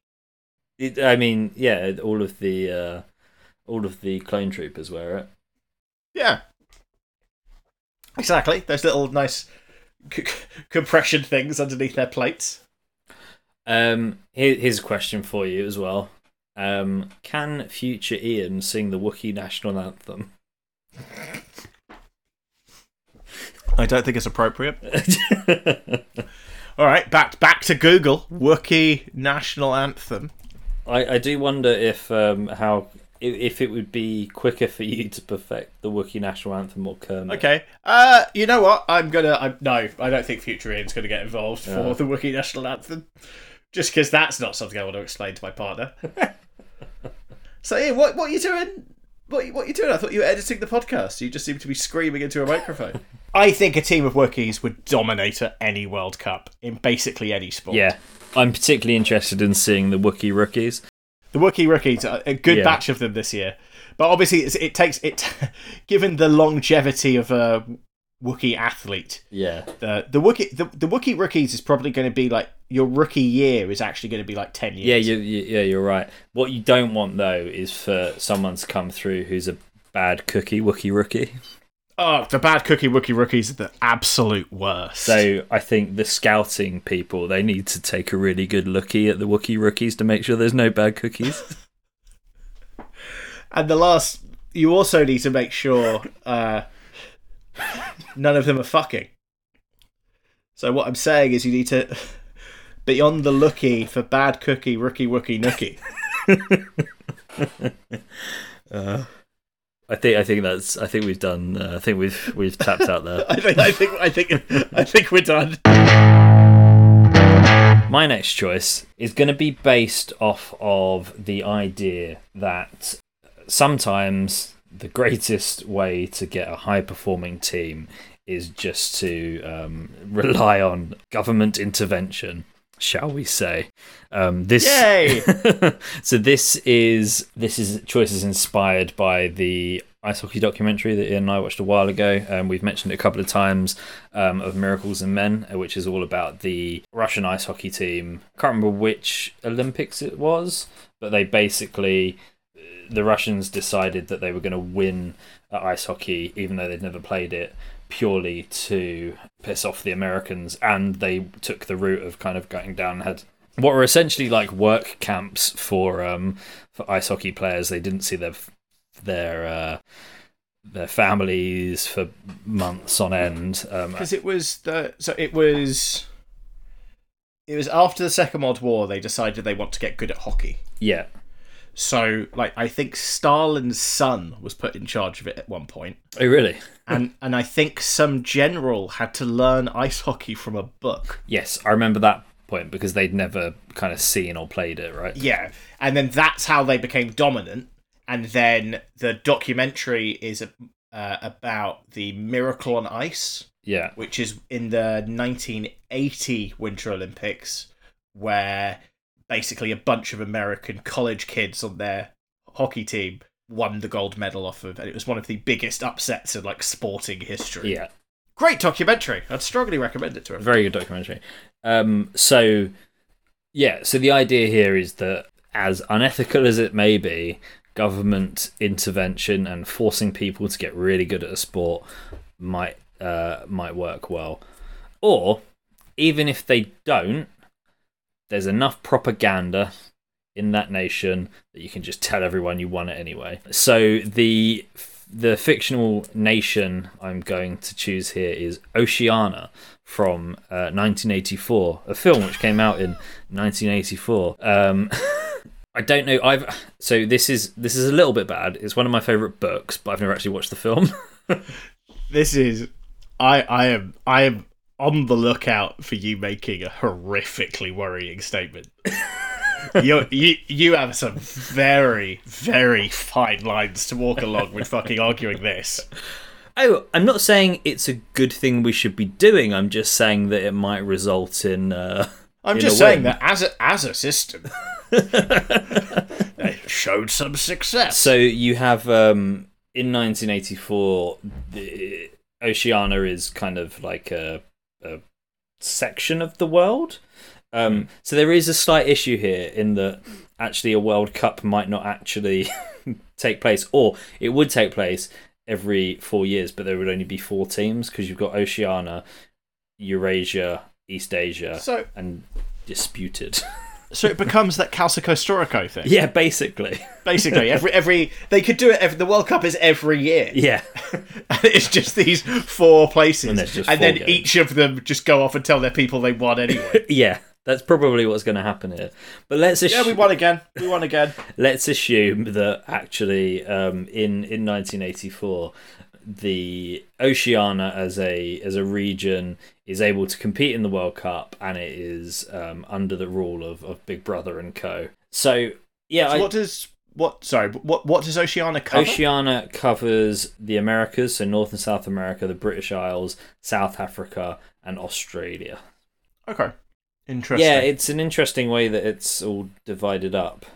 Eurasia is basically um, North Asia, Russia, and Europe. East Asia is everything below that, and then all of disputed is basically North Africa, India, and then Antarctica as well. interesting. Um, Dis- disputed is a hell of a section of the world to back in a World Cup, isn't it? the, the Wampas would do well there, though. but yeah, so they um, there is also the slight issue as as well that the these other these places might not exist. They might have just been invented by the party in 1984 to kind of cultivate a story that they tell the inhabitants of um, Oceania. So I mean, there's a whole there's a whole uh, there's a whole issue here. Um, it's not a good place to be, 1984, but it might win you a World Cup because uh, of the of the opportunity to go down the route of the uh, the Russian ice hockey team. So essentially, I'm just saying that Big Brother is gonna is is gonna do a is gonna do a Russia with the ice hockey team, but produce this uh, elite football team to go to the World Cup. Um, obviously, Big Big Brother which may which may or may not exist. which may or may not exist. Obviously, Big Brother was a TV show and was, it came from from the the book 1984. Are you? Do you know that there is at least one other British TV show that uh, Yeah, finds yeah, its roots yes, in 1984? yes, I do. Um, you are referring to Room 101. I am referring to Room 101, which is a fantastic. Is it still going? They bought it back, didn't they? Uh, yeah, so it's not still going. It was rebooted, so I think it is a slightly different format now. I think very slightly, and it had um, it was what's his chops, wasn't it? Uh, to bring it back to football, the uh, Skinner, Frank Skinner. Yes, yeah. I, I'm I'm just googling. Uh, yeah. So Frank. uh, So I don't think it's on anymore. So I think it has now stopped. Right, Paul Merton was who I remember the original the one. Yeah, The original one, yeah, and then Frank Skinner did from 2012 to 2018, so it was back for a fucking while. mm, I think it was a Dave thing, right? Uh, yes, the new one, yeah, Yeah, yeah, because you had the trapdoor. Because I, uh, yeah, I can't, I can't remember. This is just me clutching at straws for how Room 101 used to work. Because was it room, room under Merton? Was it just one guest? and Yeah. they're talking through what they want to put in. So Merton, it was it was one person. Room 101 is kind of a competition between three as to who can get the Yeah. most into Room 101. what would you put in Room What would I put in Room 101? Um, Will Smith, Of Avatar. course, yeah, yeah. Um, Guy, well, I mentioned this yesterday. I would put people singing along to Sweet Caroline. I, I think you're just miserable. There's nothing wrong with a sing I, song. th- I think you can fuck right off. Sweet Caroline isn't even Neil Diamond's best fucking song. It is No, annoying. No, and the, the, but the Delirious most, Love would be kind of strange. Thank you. Uh, the, the the one thing that really so the reason this started was there was an NFL game in Munich at the weekend and the atmosphere was apparently great, but they always send the fucking Sweet Caroline singing bit over rather than like the Take Me Home Country Roads bit was so much fucking better. Yeah, But I just I just hate Sweet Caroline. It's banned at the wedding. it's better than Bread of Heaven. Oh, you, oh, hey, hey, less of that. See, Yma o Hyd is the better song anyway, so it doesn't matter. Yeah, but Sweet Caroline is better than Bread of Heaven. I mean, Sweet Caroline is not better. better, better, better, better. Sweet Caroline is not better than Bread of Heaven. It is though, isn't it? It's not though, is it? Really? You're an atheist. You can't believe And- in bread of heaven. I just I just really like bread. Anything about if Sweet Caroline turned out to be about a toasted sandwich, I'd be all in. Like my opinion would immediately change. But If heaven is a half pipe, where would you get the bread from? the top. The top. The top, yeah. That's why you're going up and down the half pipe. Life is but an endless search for bread, as I said just now. Um, yeah. Uh, I can't remember how we got onto that, but oh Room yeah, Room 101. 101. Um, so yeah, the idea being is that I think that in a horrible turn of events, a elite football team would be produced by Big Brother and the party in Oceania, um, and they would be able to win the World Cup at a, a tournament. However, even if they didn't, there would be enough controlling propaganda in Oceania that we could say that they did. So either way, they are going to win the World Cup. They just might really do it or they might not do it. It also reminds me of the best sign I've ever seen at a sporting event. So in, I think, let me double check the year.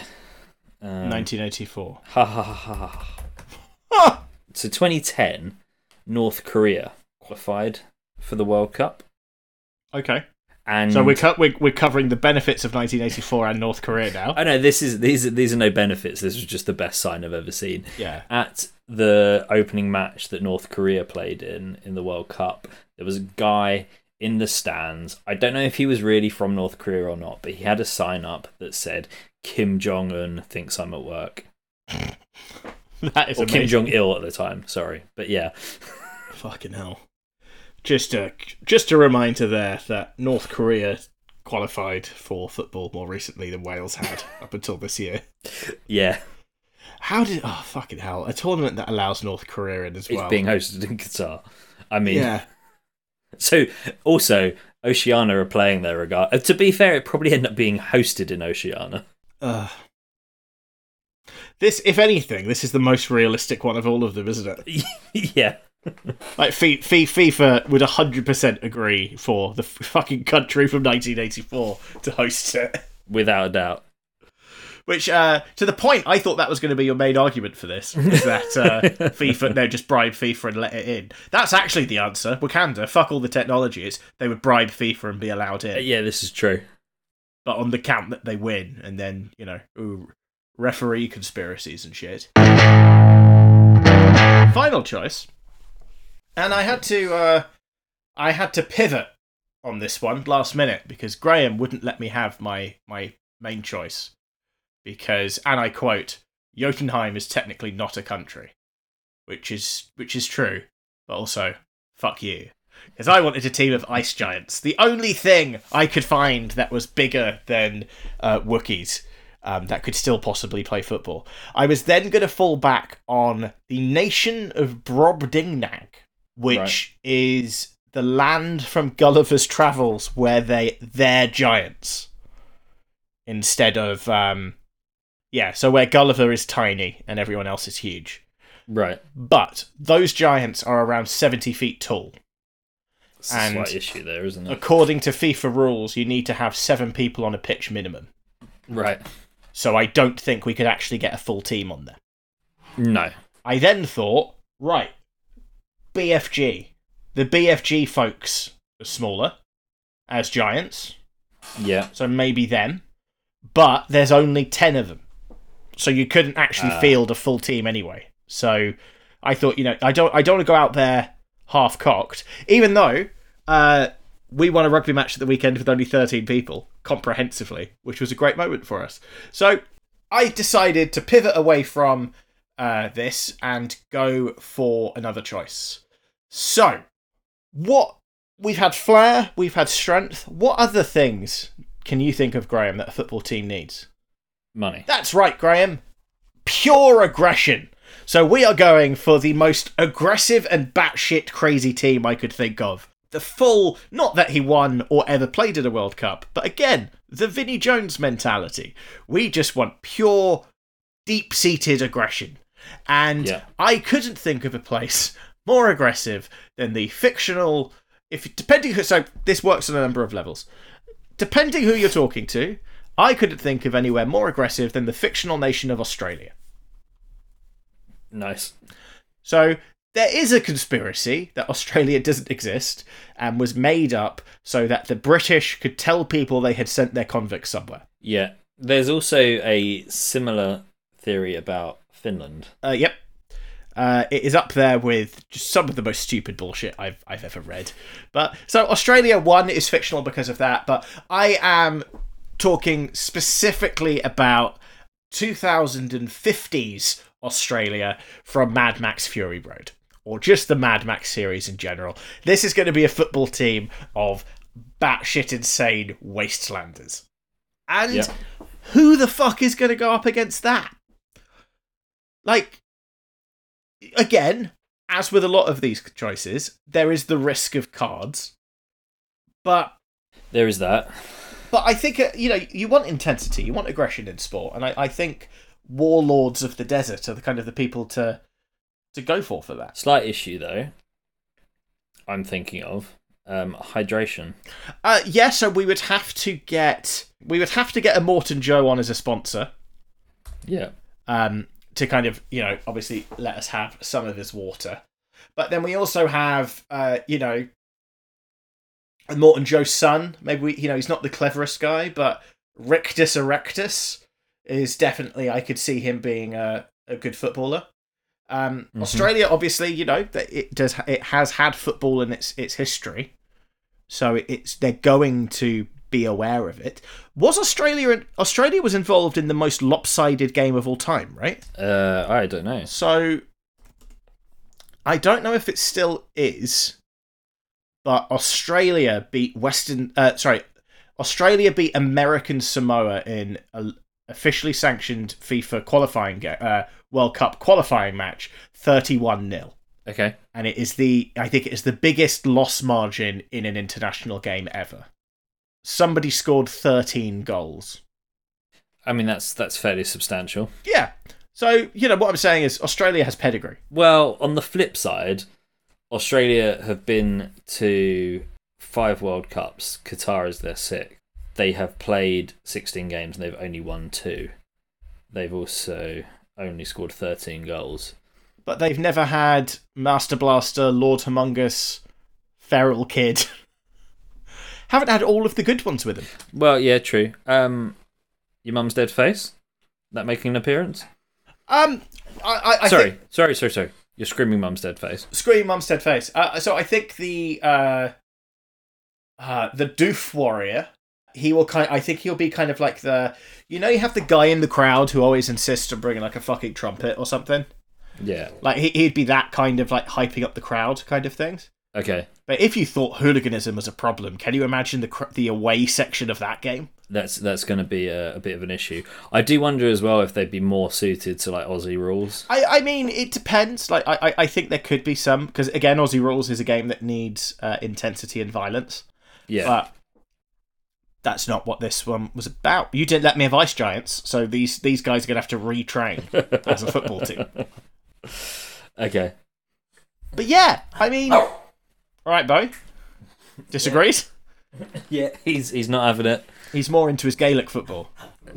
Yeah. So yeah, like th- again, there's not much much to this argument apart from the fact that they would be the most aggressive and intense football team there.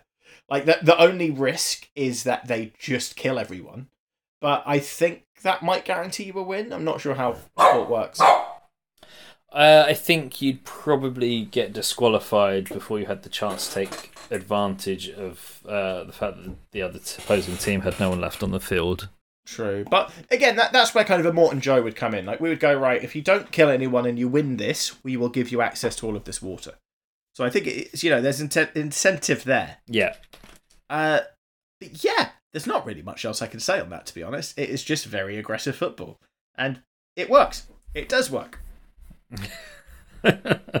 it does work. It does work, Graham, and I won't be told otherwise. That's that then.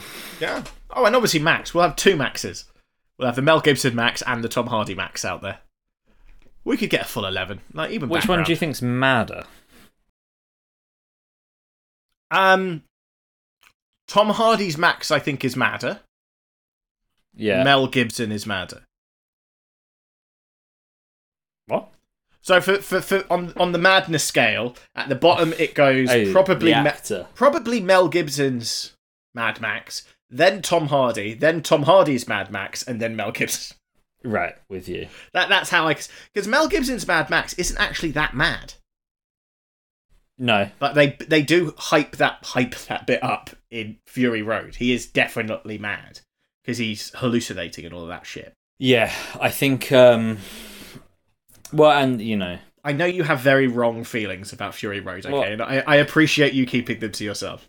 I was going to say he's probably being he's probably quite mad being in such a mediocre movie. This it's no Sweet Caroline. That's all I'm going to say. I prefer I prefer singing Sweet Caroline to watching Mad Max Fury Road. It, it, it is insane that you think it's average, and I think it is one of the most perfect action films ever made. Like we couldn't be that fur. This is the furthest away I think we are on on anything. Yeah, I would say so. I I would say it's the Avatar of action films. Oh, fuck off! One, Avatar is an action film. Eh, is it? well, it tried. It tried. I would say it's more of a sci-fi. I was going to say there's guns, but there's guns in Schindler's List, and I wouldn't call that a fucking action film. No, no. Uh, I feel like I need to say something else because I can't end this section on me making a Schindler's List joke. I think you just did. So my final choice, my final choice is quite similar to to yours in the sense of the kind of if we're looking at the kind of physical attributes and the aggression side of things, Nice. and I would, how would I characterize these? So they're not quite. I don't think they're quite as large. They're not as large as a Wookiee. Um, On the Wookiee scale. on the Wookiee scale, they're not. Um, they're not as large as a Wookiee. Um, but I think that they would be more. They'd be more physically imposing than the future Australian. So they're the Uruk-hai from Isengard. Isengard. Taking the hobbits to Isengard. Yeah, I think we needed a um, we needed a a peoples from Middle Earth, which um, was much to your chagrin when I uh, suggested it. Out of interest, where were you going? Were you going elves? Uh, under the White Mountain. Right. So I was going to be a football team of ghosts. Ah. I was going to get all of the ghosts from Return of the King onto a football team because they would fuck shit up.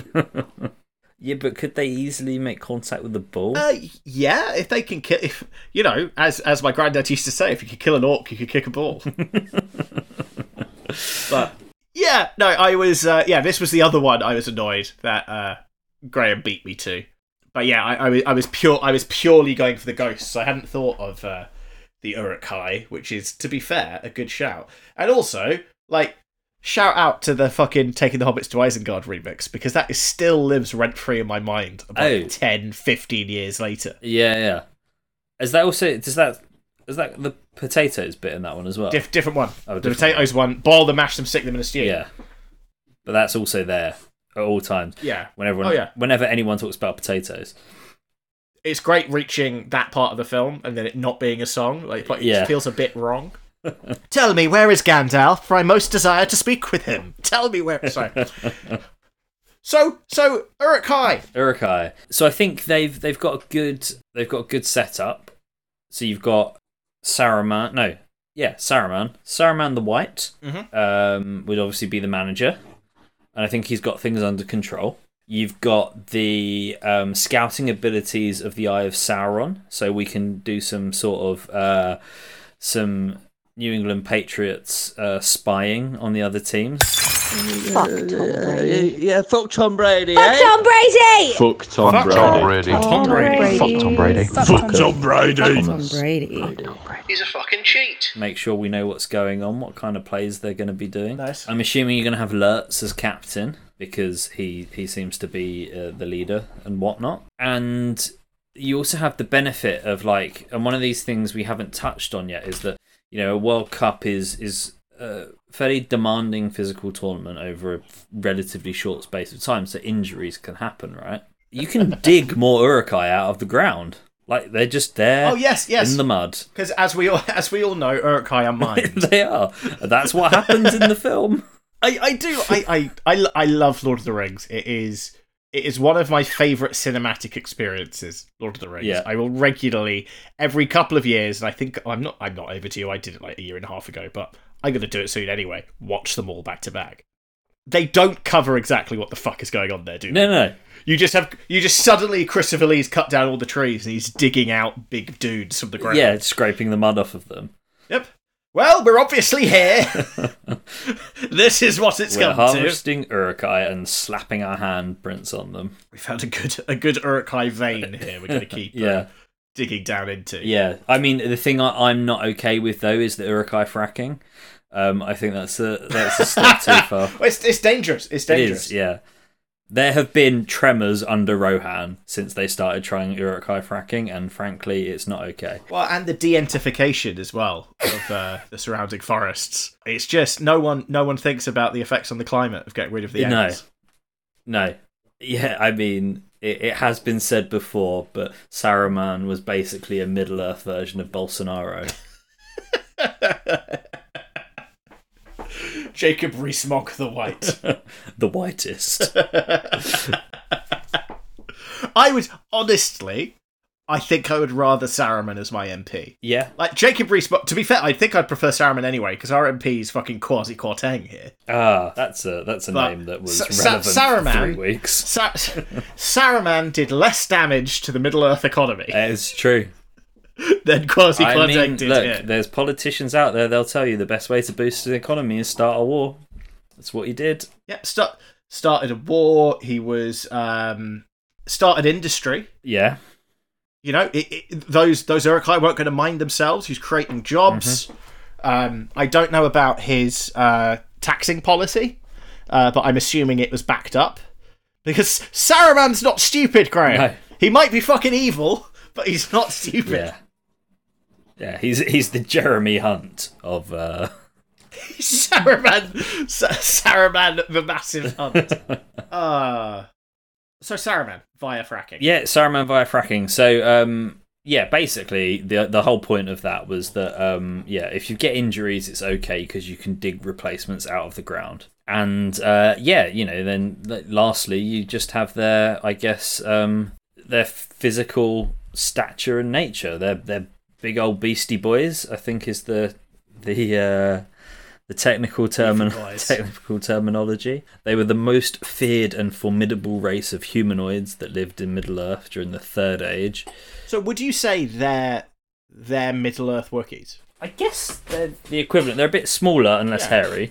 It's if you if you shaved a Wookiee. back back to shaving You, you might get you might get an Uruk-hai.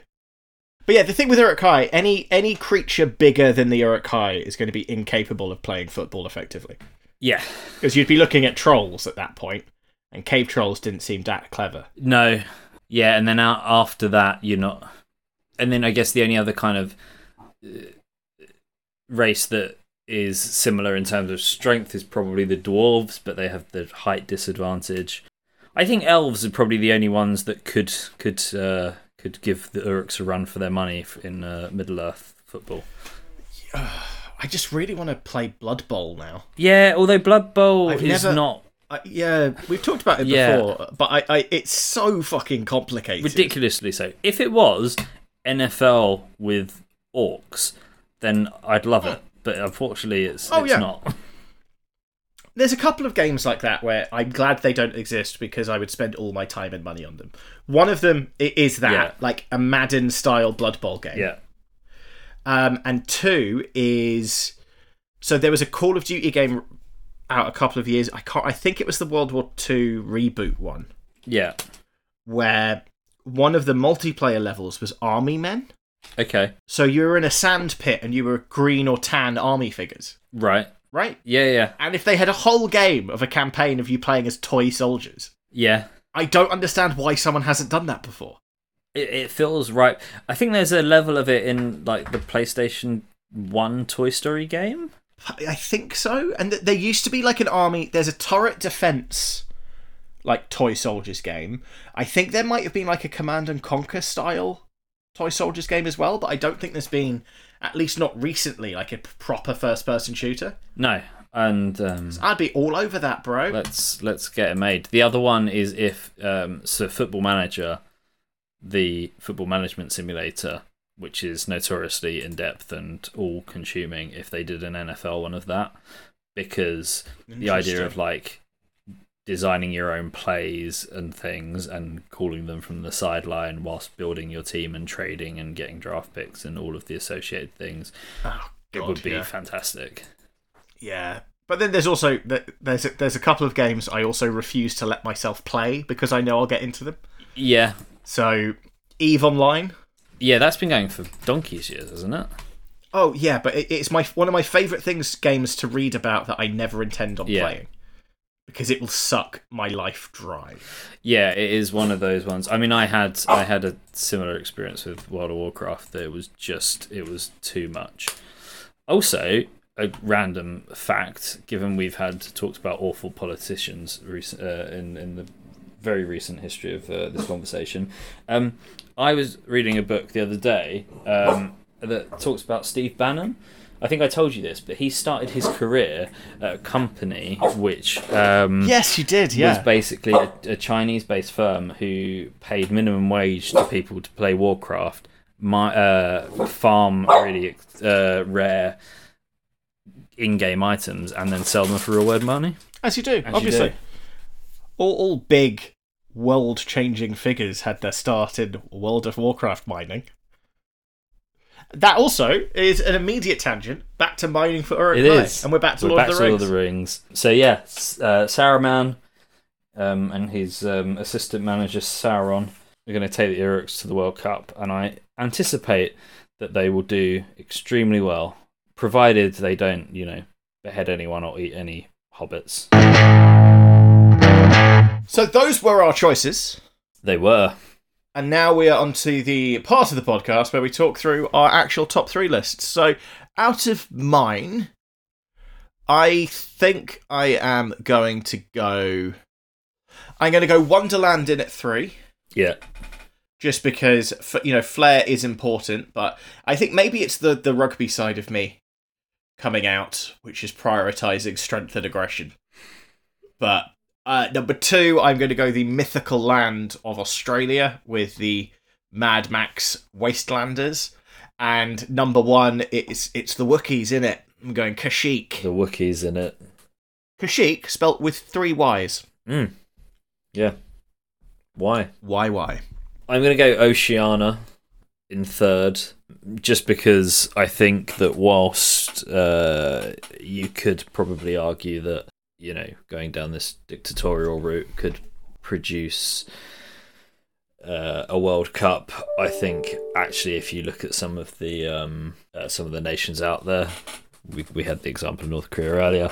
I mean, not necessarily the case. Um, although the people of Oceania might think that they've won the World Cup. Oceania are the ones most likely to celebrate winning a World Cup. Yeah, I agree. Yeah, but the, the question is specifically winning. when where they actually won it. Second place, I'm gonna say Isengard with the Uruk-hai playing. Um, I think physically they'll do a great job, but football is, you know, it's a game of finesse, and I'm not sure how much the uh, how much the Uruk-hai have uh, finesse in spades. However, they do have a good manager and scout combination, so I think that does that does uh, give them a bit of an edge. And then in first place, um, the the uh, African nation of Wakanda. Just think, as we spoke about, the advances in technology uh, and the access to money um, is going to probably give them the edge. Plus, actually, and also if you kind of look at some of the the uh, athletes they have in the movie, they are they're big, they're strong, but they're nimble. I think they've got the perfect kind of uh, characteristics to uh, to succeed. They'd also have. Uh, would you rather a Black Panther mascot or an armored rhino mascot? I think the armored rhino one because the Black Pan- Black Panther's probably going to be playing. Oh yeah, true, So- true. I, I want to think that their kit would be just like your obviously your s- stereotypical shorts and t-shirts, but made out of that material.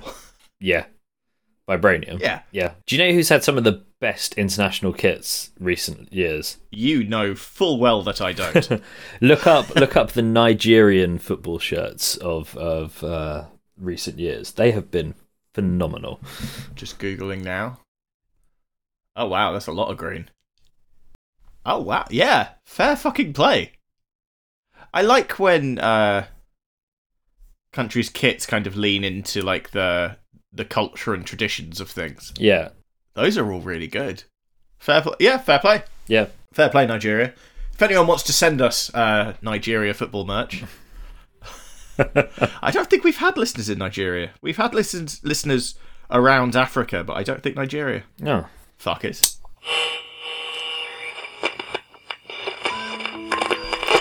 Hello, my name is Future Ian, and on behalf of the podcast Nobody Asked For, I would like to apologise to the people of Nigeria. Having a look through our analytics, I discovered that we have in fact had one single solitary download from the great African nation of Nigeria. I was wrong to assume nobody there would have listened to us, and I should not have said what I said. To our one listener from Nigeria, a sincere thank you from the both of us. And perhaps you do work for the Nigerian Football Federation, Graham and I would quite sincerely like a jersey. But we like the kit. That's the important thing. You never know. So those were our our our personal top threes. We will obviously come up with our official top three, but for the the purposes of fantasy, our fantasy podcast. Yeah. So, as long term listeners of the podcast may have heard before, Graham and I keep track of exactly how many choices we've each had, and it's uh, basically fantasy football but for podcast episodes. so, for our fantasy scoring, what I'm saying we do is we actually have a tournament. Right. So, our top three picks we will have as the seeding. Okay. Wakanda and Kashyyyk get a bye Yeah. and then we will. So your three versus my two, my two versus your three, and we will vote. We'll get a Instagram vote going to see who gets through to the final and wins. Yeah, I'm okay with that. And then and then the top three of that is what we will dish out the fantasy points on. Okay. So we're saying Oceania versus Wonderland. Uh, so it'd be Oceania versus Australia, Wonderland versus Isengard, Oh, so you're doing two versus three. Yeah. Okay. And then we will. Uh, we will, we will, we will come, we will come to the next round once we've done our official top three. We will figure this out. I just like the idea. Okay. Um, so maybe there's an upset. Who knows? You know, might be another like Iceland run kind of thing. Yeah. It'd be great. So, what do you th- what what do you see the top three being of uh, fictional nations that could win a World Cup? Um. See, I, I, take there's there's a slight issue with um Australia not being a fictional nation, That's that is true. unless Uh, you want to really kind of buy into the conspiracy theory and convince me that you believe Australia doesn't exist. So, I mean, I will do anything for a point on a spreadsheet, but we can just dub it the wasteland if you'd prefer. Because I would say the wasteland of future post-apocalyptic Australia is kind of a fictional country, but but mm. also noted. Australia, if we're being really pedantic, does exist. Yeah.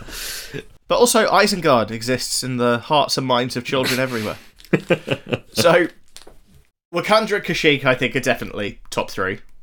Yeah. I think, for all of the reasons we have given before, I don't think we really need to explain why seven to eight foot tall Wookiees would be good at playing sport. Isengard, yeah.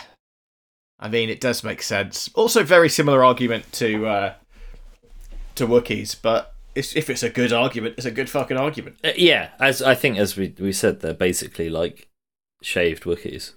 Yeah, exactly. And I think that's really what Tolkien was thinking about when he wrote uh, Lord of the Rings. Which I'm very aware for people listening was written far before Wookiees. But also, Wookiees are from a long time ago. So, Far, far away. tec- technically, Wookiees. Pretty, you know, if we're not being pedantic like this whole Australia debacle, So, so you you would say I'm assuming then Kashyyyk, Wakanda, Isengard. Not necessarily that order, but that's your three. Yeah, I think so. And then I think um I think Wonderland's like the wild card. Yeah. Because one Wonderland has the ability to I think because of the variety of sort of skills that different players could bring to the table, you've got uh, you could game plan quite well with with Wonderland. Yeah. But yeah. So just take taking the Mad Hatter out of the game, kind of thing. Yeah, yeah. Like you know, it's it's someone's actual birthday on the other team, so having him sing "Happy on Birthday" everyone's not gonna not gonna fly. Okay. Yeah. Fair. Fair.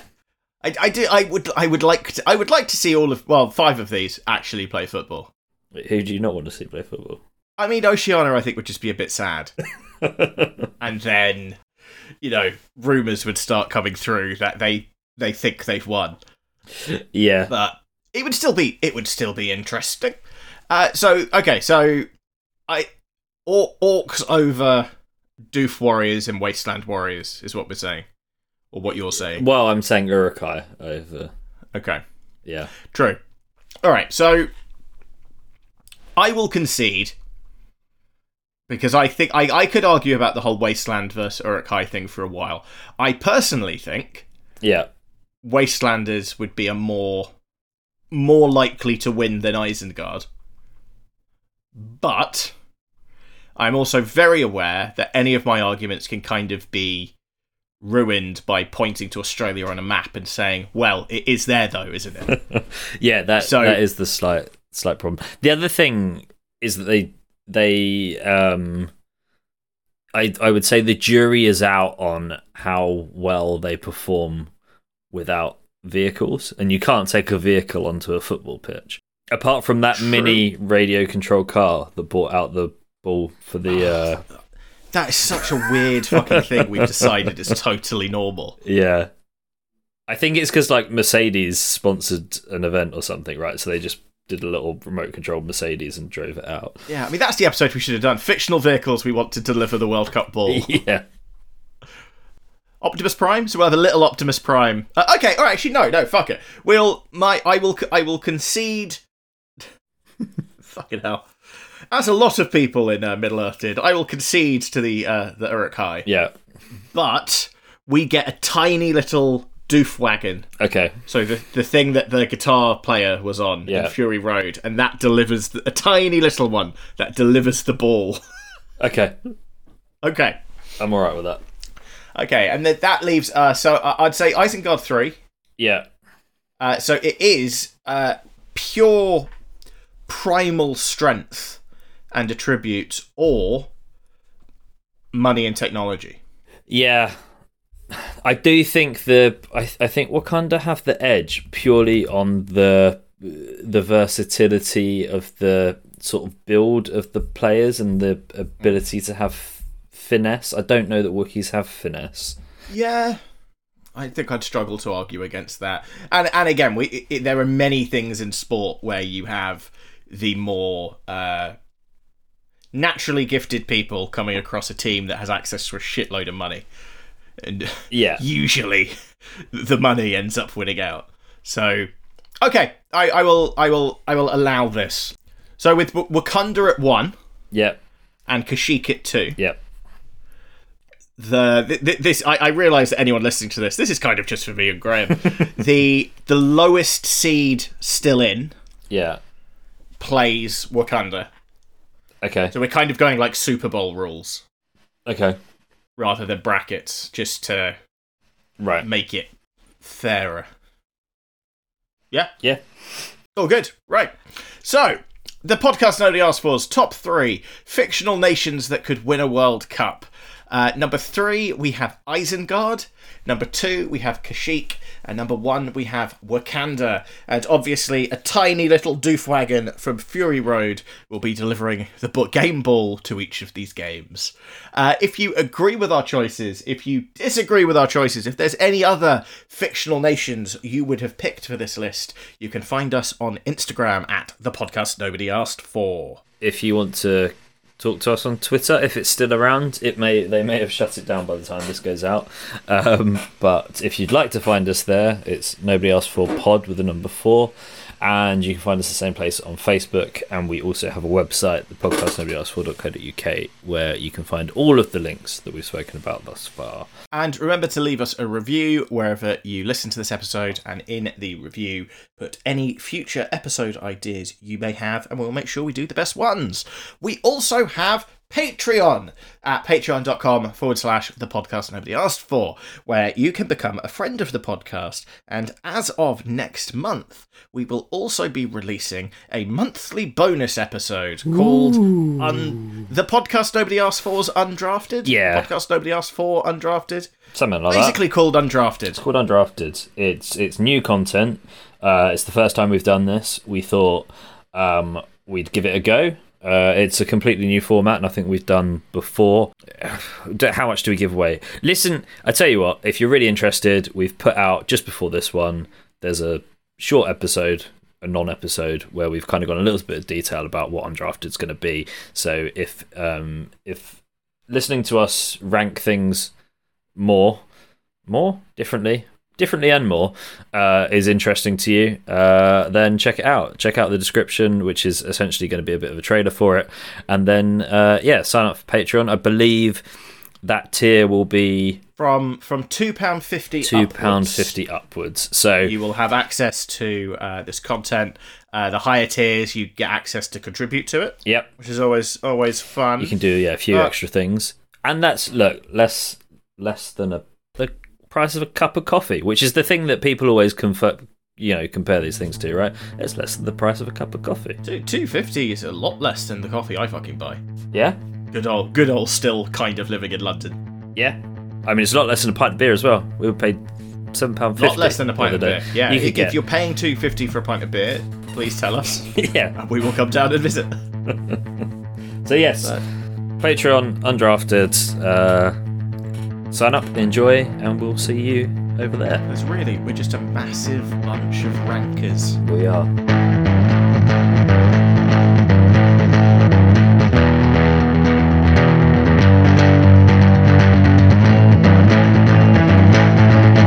Ugh, no one asked for this.